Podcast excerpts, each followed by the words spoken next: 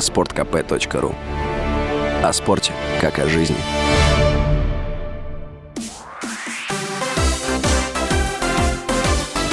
Новости спорта.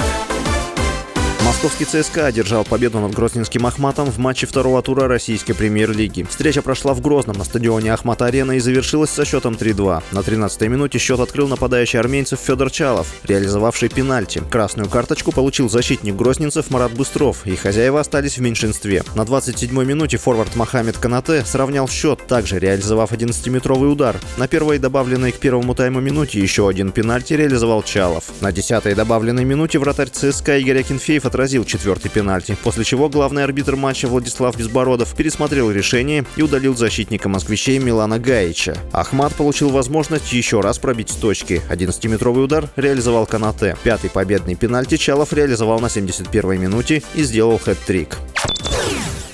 В параллельной встрече Краснодар обыграл Сочи. Встреча завершилась со счетом 2-0 в пользу хозяев. Краснодар одержал вторую победу подряд на старте сезона и с шестью очками занял первое место в турнирной таблице.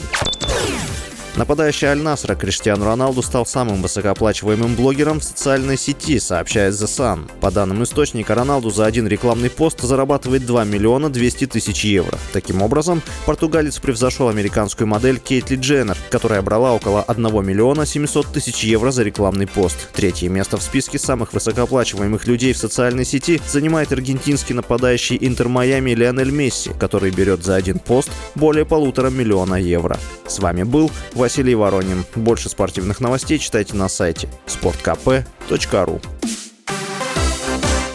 Новости спорта.